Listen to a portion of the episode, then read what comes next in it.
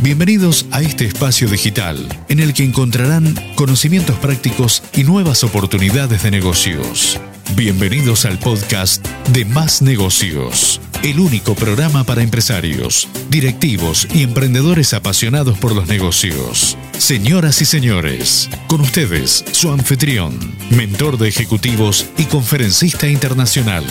Miguel Furque.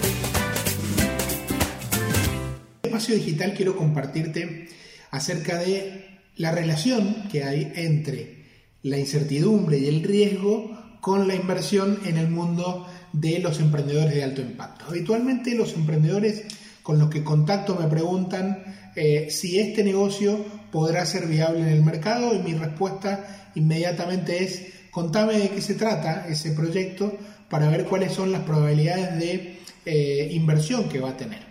Cuando los emprendimientos inician o cuando los, proyectos están en la cabeza del emprendedor, normalmente los emprendedores hacen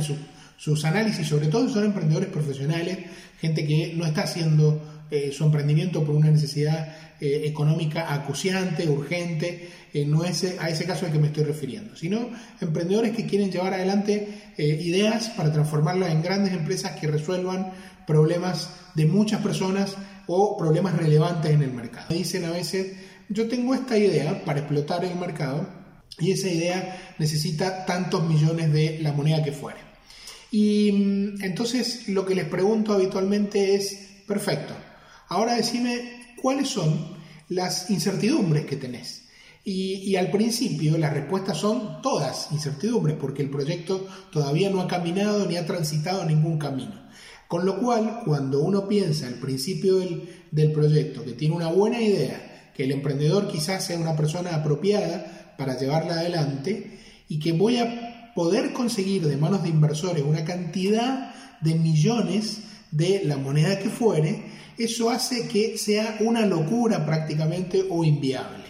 ¿Por qué es inviable que eso ocurra? Porque claramente los inversores difícilmente inviertan muchos millones en una idea que no tiene absolutamente ninguna certidumbre, sino que tiene todas incertidumbres. Entonces, eh, cuando uno trata de cruzar la incertidumbre y el riesgo de un proyecto con la inversión, no se llevan de la mano. Claramente no se llevan de la mano. de qué manera, digo, o, en qué momento la inversión se puede cruzar con el riesgo de un proyecto nuevo? Por supuesto, cuando tenga algún camino recorrido, cuando haya alguna probabilidad de no tanto fracaso. Así que en la medida en que el emprendimiento o el proyecto baja el nivel de incertidumbre, por lo tanto baja el nivel de riesgo, habrá muchas más posibilidades de conseguir inversores abultados, digo, inversores que pongan más dinero.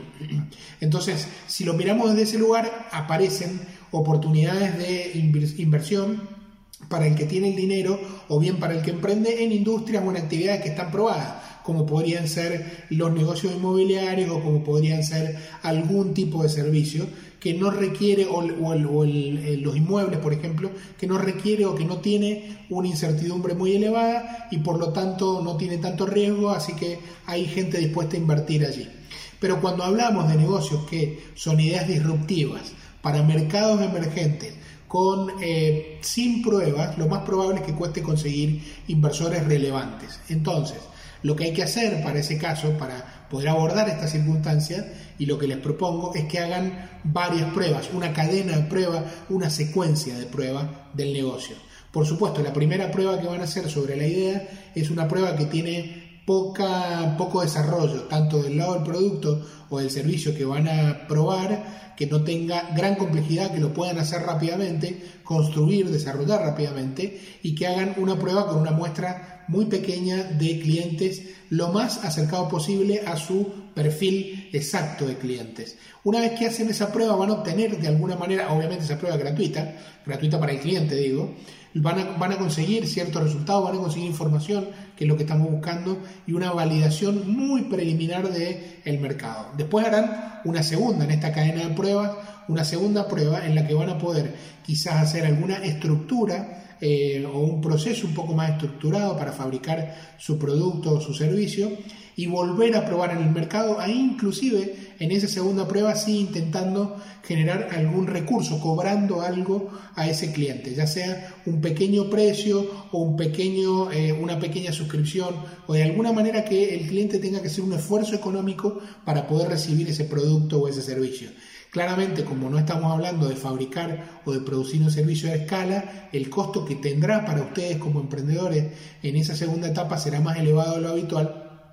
pero validaremos otra vez la idea con otro segmento y con un intercambio de dinero en el medio, no regalándolo, sino ofreciéndolo como un producto alternativo, aún inclusive si quieren sin marca. Una vez que han hecho esa segunda prueba, recién podrán avanzar a una tercera prueba y en esa prueba poner muchos más recursos en la producción del servicio, mucha más calidad en la producción del bien, empezar a trabajar sobre el costo de producir ese bien o ese servicio para eh, bajarlo todo lo posible de manera tal que el precio que vayan a lanzar al mercado le genere mayor rentabilidad. Entonces, resumiendo, para resumirles, cuando uno arranca en un emprendimiento y cree en él, lo que tienen que tener presente es que la inversión depende de la incertidumbre y del riesgo que tengan eh, al inicio. En la medida en que avancen, mientras menos riesgo, menos incertidumbre, más probabilidades van a tener de conseguir inversores de gran, de gran cuantía.